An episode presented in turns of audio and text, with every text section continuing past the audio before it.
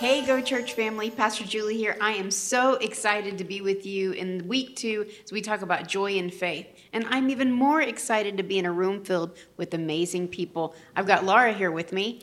Hi, everyone. We're so excited that Julie is with us today. I'm here with Pastor Matt Hataba. Hey, everybody. And Gilbert. Hey, everyone. Praise God. I'm trying to be loud because this is joy. And we're it trying to joy. be deliberate yeah. about celebrating. Joy and is our be, nature. Absolutely. Joy is our nature, and we want to learn how to walk in it, how to never suppress our joy, but how to always increase in the nature of God in our lives. You see, there's so much that God has put in us, and there's so much that God has transformed us into. But we could live our whole lives, never enjoy those things, never walk in those things, and never really get to know who we are, you know, get to know who our Our true nature is. So this is what we're doing. We you know we're, we're looking at the second fruit of the Spirit, the second character trait, the nature trait of God in us. And we're learning why it's so important and how we're going to use the nature of God in us to change our lives and change the world. So this is part two. So this is week two out of three weeks of our series called Joy. This week, we're going to talk about joy in faith. But before I do that, I just want to recap. I want to talk about the purpose of the series, and I want to talk about what we've mentioned so far.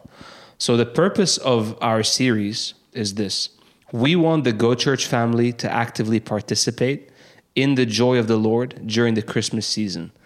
This month, we'll be looking at joy by nature, joy in faith, and joy in action.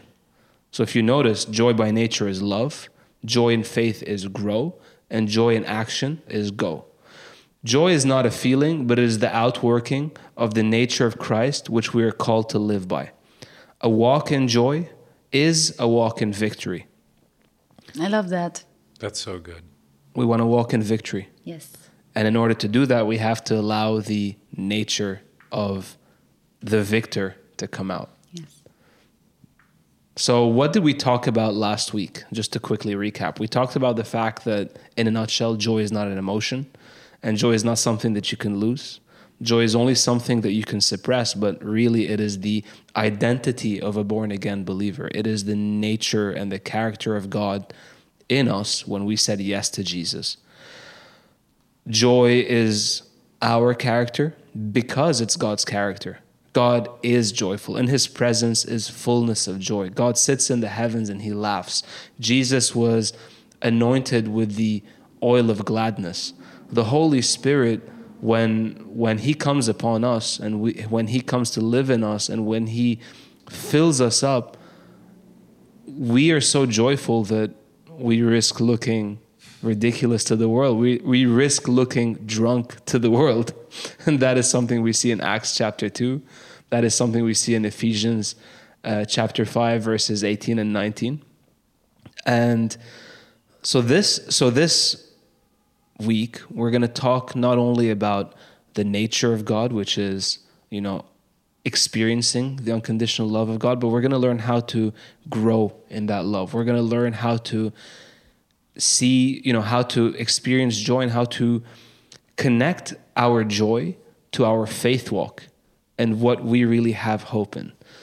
So the first question I do want to ask is, how does joy come? You know, how, obviously we know that joy is already present when we are born again. So it's not like, you know, we lose it or, you know, it appears or, or, or whatever. But when I say, how does joy come? I mean, how do we increase in joy? How are we able to allow that joy to flow more freely? And the answer, because I like answering my own questions, that's why I'm not, uh, that's why I'm on a podcast and not necessarily in a grow group. But I actually want to read John uh, chapter fifteen, verses seven through to eleven. If you notice, this is familiar to us because we read this last month in our Pray Like a Champion series. So just allow me to read this through. John chapter fifteen, verse seven. If you abide in me and my words abide in you, you will ask what you desire and it shall be done for you. By this my Father is glorified, that you bear much fruit, so you will be my disciples. As the Father loved me, I also have loved you. Abide in my love. If you keep my commandments, you will abide in my love, just as I have kept my Father's commandments and abide in his love. These things I have spoken to you, that my joy may remain in you, and that your joy may be full. Wow. Praise God. It's a lot there. Yes. I mean, in all of these chapters, in, in, in John chapters fourteen through to seventeen, um, you know, I call it the, the Lord's epistle to the church, because this is, you know, there there are some precious things that Jesus is saying, and he's not saying it from the perspective of the old covenant, but he's saying it, you know, ahead of, you know, his death and, and, and, and burial and resurrection. And, you know, he's saying it expecting to walk into his new ministry, which is the high priestly ministry in heaven, where whereby he he's always praying for us. You know, he's Correct. always uh, revealing his his blood to the Father on our behalf. You know, he's always interceding and helping us and, and bringing our words before the throne of God and allowing us to move forward in the things that he has in store for us. So he's saying these fantastic things. And, and here he says, you know, we talk about abiding in him and him abiding in us, his words abiding in us. And when there's that free flow of unity between us, then we can ask for whatever we want. And he, the Father is glorified because we have, you know, we receive those things that he has in store for us.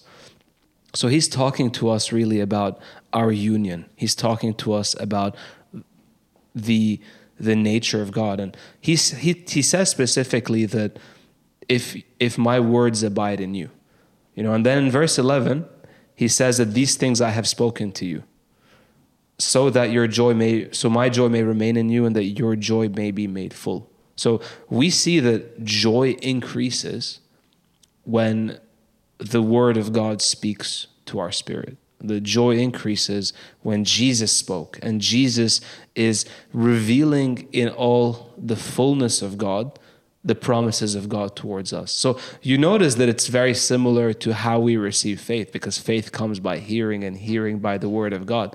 But just in the same way, joy increases when we hear the word of God, when the word of God abides in our hearts, when we're able to really not, not just think with our minds, but have a revelation in our spirit of that word of God for me. So let's examine why those two things are connected, because that's exactly right. There's a there's a proportionality there, right? Yeah. Faith comes when I hear God's word. Joy increases when I hear God's word. Why? Because joy is the evidence that I believed. Mm-hmm. Yeah. I love when I was reading through these notes that, that you prepared. I love that statement. Me too. Joy is an expression of my confident expectation that what God said, he will do. Yeah. And and this is this is a critical aspect for us to first see, and then second, for us to monitor ourselves.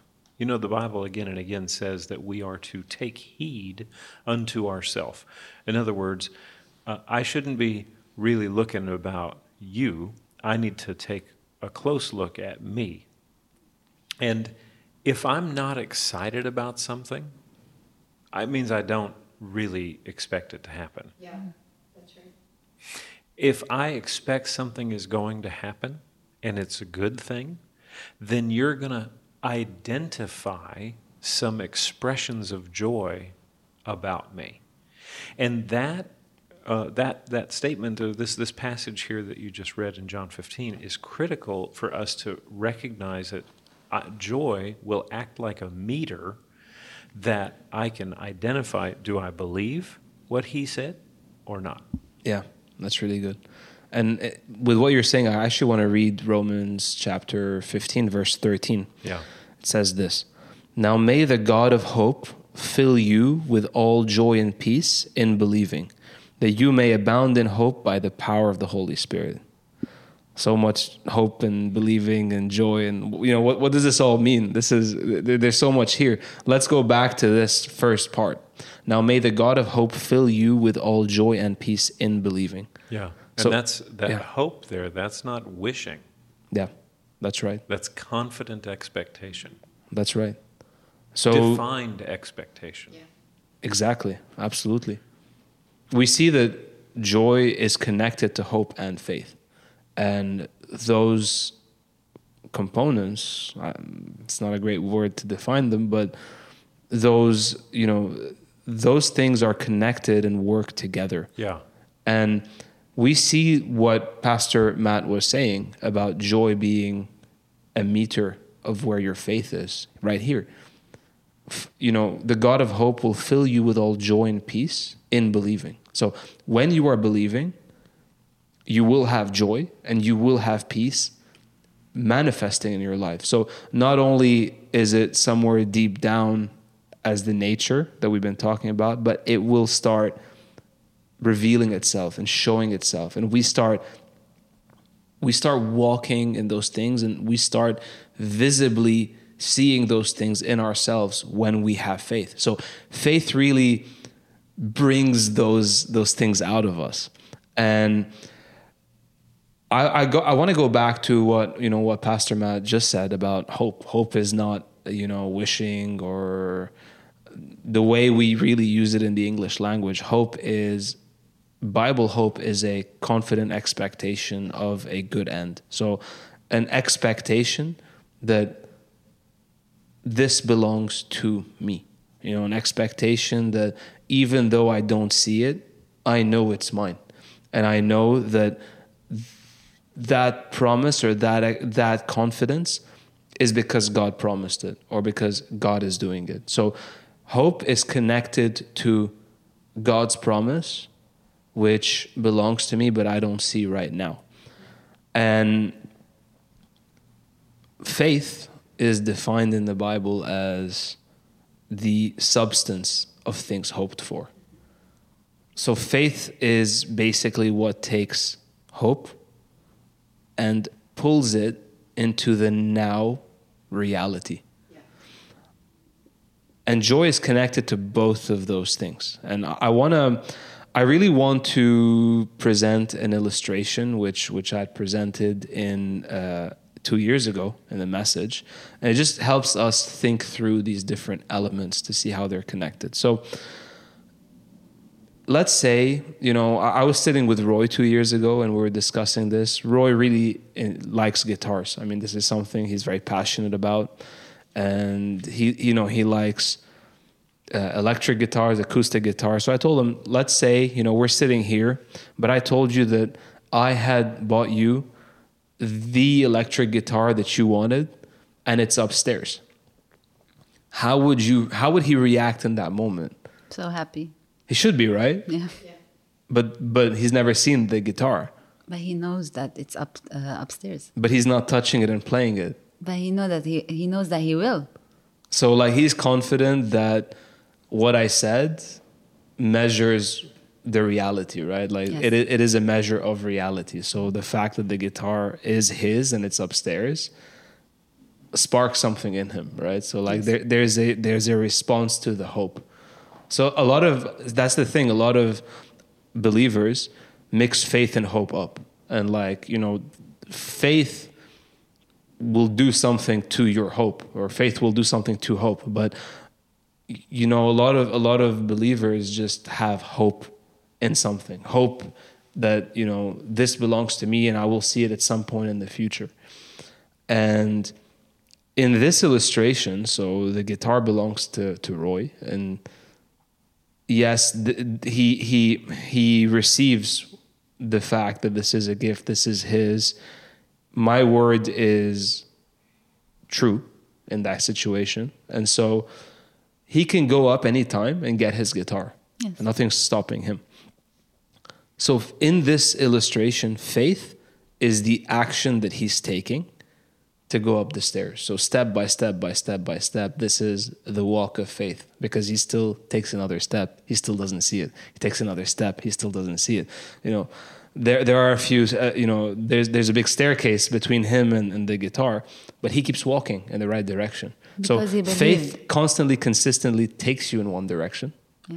yeah? Because he believed. Yeah, that's yes. right. Because he believes. So he's consistently going up in in that one direction. So faith is the spiritual action that leads to the material result.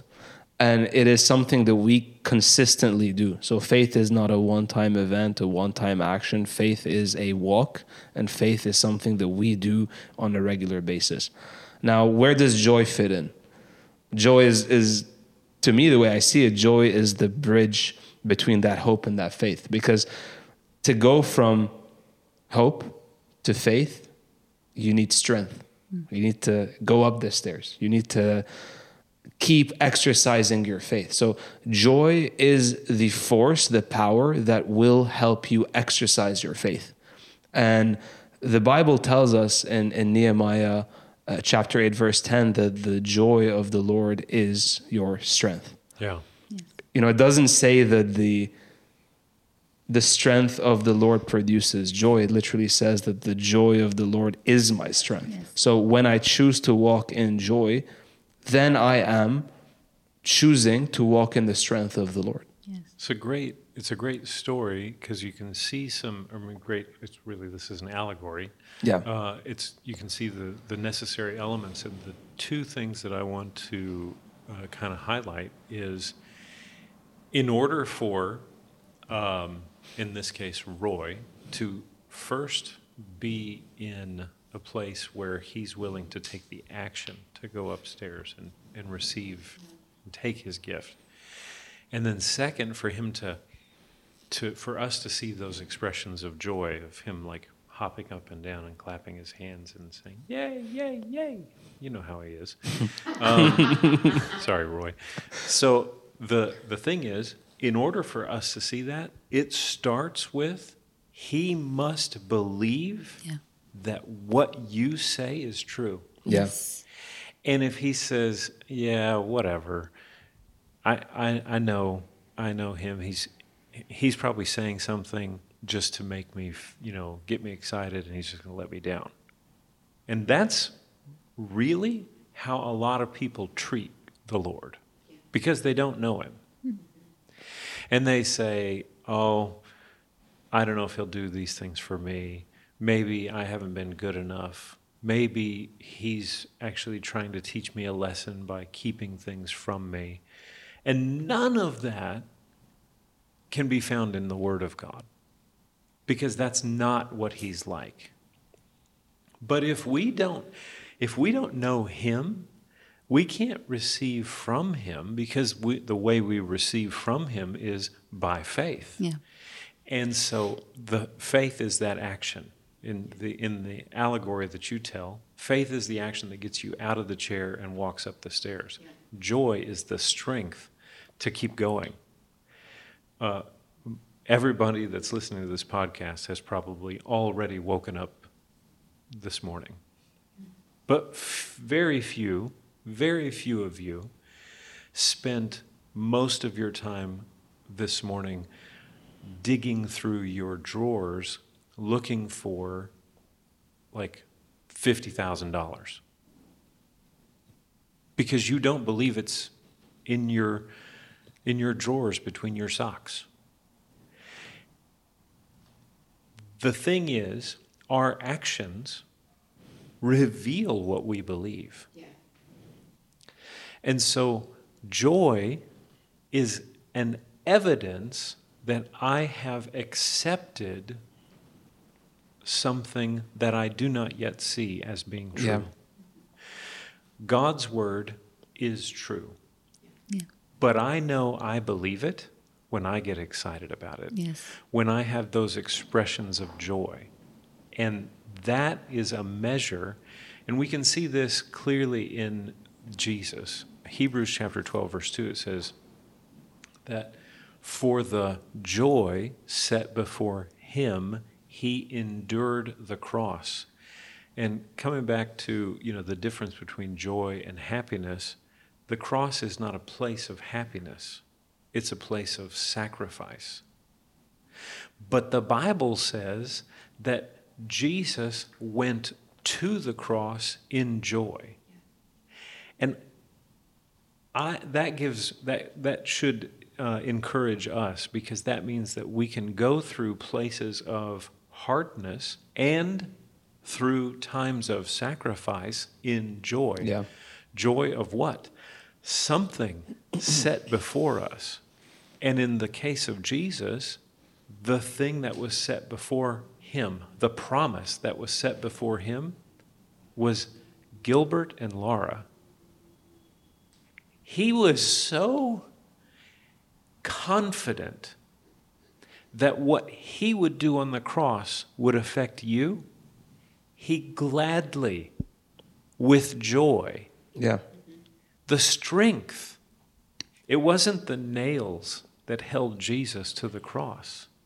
It was the joy of the Lord in the confident expectation that the work that he was doing would affect you. Praise God. Praise God. Yeah. And that same joy is at work in me. Yes. That's right. I want to pick up on something that you were saying about the place of happiness or the place of joy. And I want to emphasize that point, because we, you know, a lot of time when we say rejoice, and you know what, you might come to one of the believers' gatherings and we all get excited and we take a decision to rejoice. It's like, okay, they're just, you know, they're just putting it on, you know, they're just acting like it. Yes. That's exactly what the exactly. Bible says. The Bible literally says, put on joy. That's right.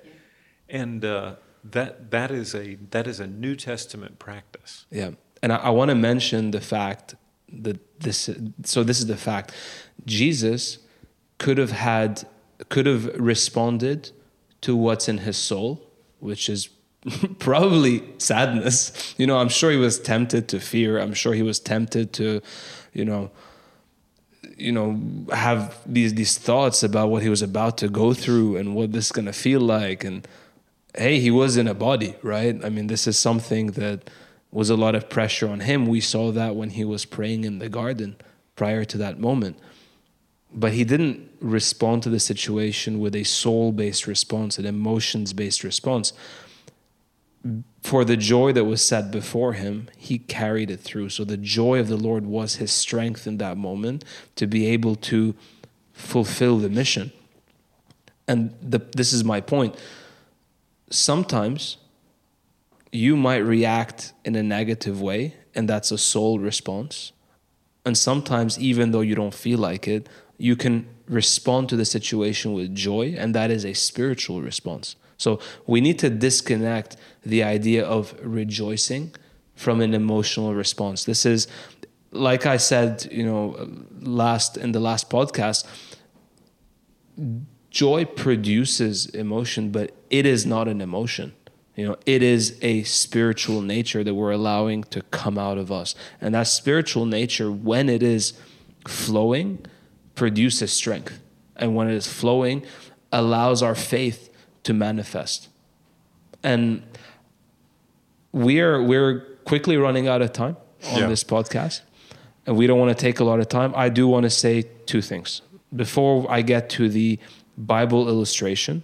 This is the one thing I want to talk about. I want to just point out real quick the letter of the Philipp, you know, the letter of Paul to the Philippian church. And in in this short letter, uh, Paul talks to the church from a jail cell. You know, we've already explained the context in the last couple of months. Um, but then he's talking to a church who's facing severe economic difficulty, and they're going through a lot themselves. He's going through a lot, they're going through a lot. And in that letter, he keeps saying rejoice, rejoice. I think he yes. says rejoice twenty-seven times. Wow. In four chapters. Praise God. Yeah. And yeah, he says rejoice. And in other times when he doesn't say rejoice, he implies rejoice, yeah. You know, where, where he's talking about praising and when he's talking about uh, just the, the, the, the thankfulness. And there's so many, so many elements to that. And what I do want to point out is I want to encourage you just, just in your own time, this is not the discussion that we're going to have in grow groups, but go through that letter and look at it from the perspective of where they are in the natural, and then understand what is happening in the spiritual. And I want to read just this one one uh, portion of scripture as, as an example uh, of what I'm talking about. And this is in uh, in Philippians chapter uh, one, in verse eighteen, starts in the second part of verse eighteen. Paul says this, and because of this I rejoice, and yes, I will continue to rejoice, because I know that through your prayers and God's provision of the Spirit of Jesus Christ, what has happened to me will turn out for my deliverance. Glory to God. So, so he's saying, I rejoice, I will rejoice, I keep rejoicing, because I know that whatever has happened, I know that you guys are praying for me, and I know I'm getting out of this mess. I love that. Yeah. So, Uh, let's make that practical. A spiritual response to bad news, a spiritual response to uh, a difficult situation is to rejoice. Yep. Yeah. Let me say that again. A spiritual response to bad news or a bad situation is to have or make expressions of joy. Yeah, yes. So, what are expressions of joy? Praise God. Hallelujah. Yeah. So, praise in my mouth, mm-hmm. out loud. Yeah. Laughter and dancing. Yeah. If you see a child, children make great examples of joyful behavior. Yeah. Right? At Christmas time, they unwrap the gift and they get up and they dance around. They are doing what? They are rejoicing. They are being joyful. They are uh, expressing gladness. When I get Christmas cookies that Julie makes, I express gladness. There's an expression of gladness. That rejoicing is the appropriate spiritual response because it demonstrates that I have an expectation that the situation which is bad is going to change because I have promises from God. Yes. And I believe them. And so the most spiritual thing that I can do when I get bad news is to fill my mouth with laughter. Yep. Not wait for the situation to change, because when the situation changes, then I can have happiness. Hmm. But I can have joy before I see a change. Yes. And that joy releases the strength of the Lord. Yeah. Yes. So with that light, let's go back to the main scripture. Yeah. First Thessalonians chapter five, verse sixteen through to yeah. eighteen.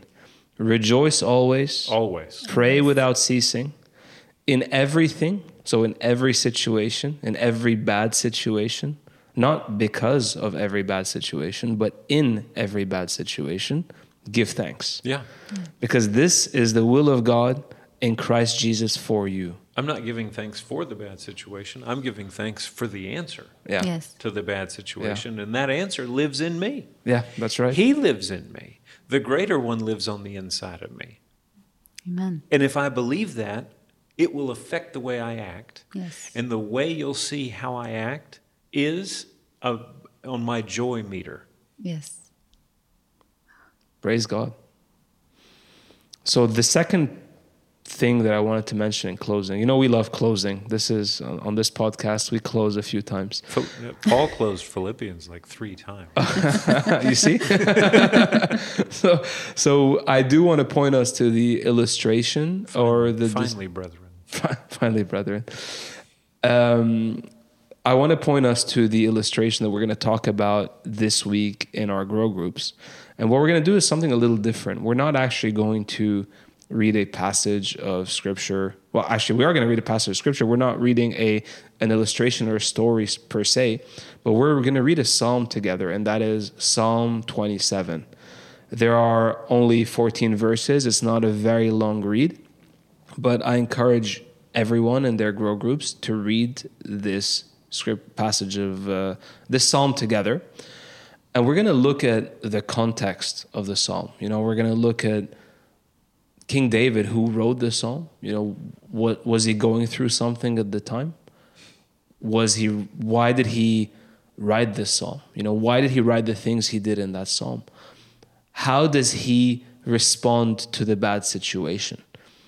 And what was he expecting to come out of the bad situation? So basically, the revelation in the main scripture, First Thessalonians chapter five, verse sixteen through to eighteen, how did King David apply it to his situation? And what can we take from this? And how can we apply what King David did to our lives? Really, we're going to look at Psalm twenty-seven and learn how to meditate in Scripture and learn how to respond to a situation through Scripture and in the way that the author of, the co-author of the Scripture, did I say co-author because David wrote, but then really the Holy the Spirit Holy wrote. The Holy Spirit inspired him. And so we're going to take that time and really enjoy ourselves and, and, and see ourselves in Psalm twenty-seven. Yeah, I mean, verse eleven, teach me your way, O Lord, and lead me in a plain path. You know, how many of you have ever come to a place of decision? I'm not sure what to do. What should I do? I don't know what to do. Well, we can just take the twenty-seventh Psalm and put it into practice. This is an opportunity for us in our grow groups to meditate on the Word, to chew it up and take the nourishment out. And we turn this into a rejoice, re- rejoicing and a joyful prayer, because these are promises that show us His will. Teach me your way. Lord, I thank you that the teacher lives on the inside of me.